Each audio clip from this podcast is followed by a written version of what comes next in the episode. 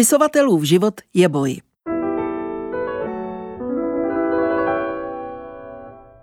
Číst internetové diskuse je někdy větší hazard než skákání padákem.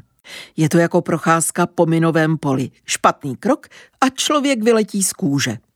Tématem jedné takové diskuse byla otázka, zdali si člověk, který píše, ale publikuje pouze na blogu, tedy dosud nevydal žádnou papírovou knihu, smí vůbec říkat spisovatel.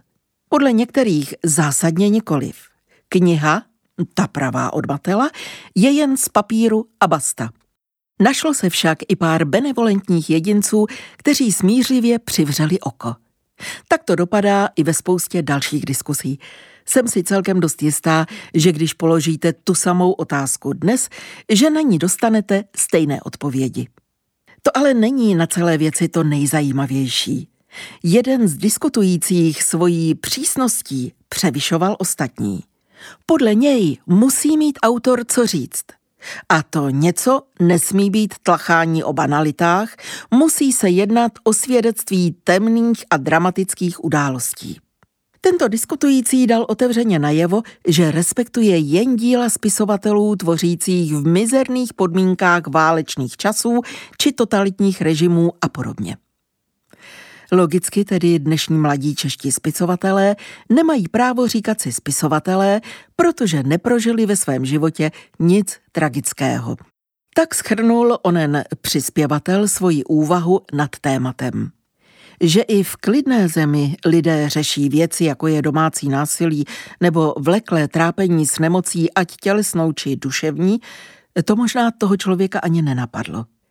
Když jsem na diskusi před lety narazila, jen jsem se vysmála tomu, jak je ten názor absurdní. Ale dnes, když si na něj vzpomenu, tak mě trochu zamrazí. Vůbec ne kvůli názoru samotnému, ten byl a zůstane absurdním. Husí kůži mám z něčeho jiného.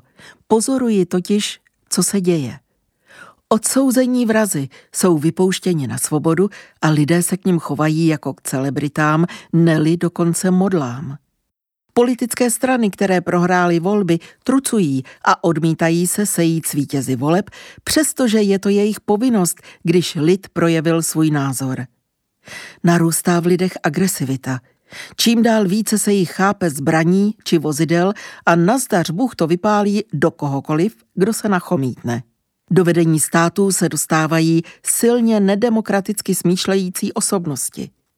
Prezident největšího státu světa Státu, který už jednou Česko obsadil jen tak mimochodem, se chystá uchvátit Ukrajinu.